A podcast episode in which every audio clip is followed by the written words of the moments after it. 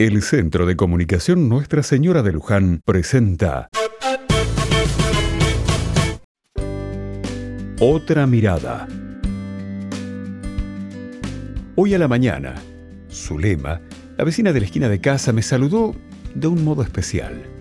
Me dijo, Buen día vecino, y cuídese hoy que es viernes 13. Me quedé sorprendido por ese saludo es que para mucha gente ciertas fechas o días o situaciones son vividas casi como una fatalidad. No tengo idea de dónde viene esta idea de que un día preciso es un día de mala suerte. Yo creo que los días y la vida son producto de muchos factores. Muchas cosas intervienen para que sea un buen día o un día de mala suerte. Y creo que también podemos cambiar esa superstición ¿Qué hace que un día tenga tanta mala fama? La vida, el día y cada hora dependen de tantas cosas.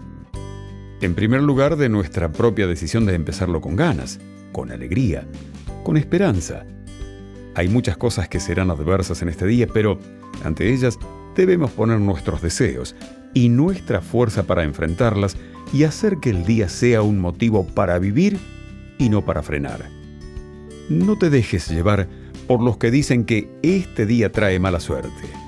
Vos ponele a cada día el impulso de tu alegría y tu esperanza.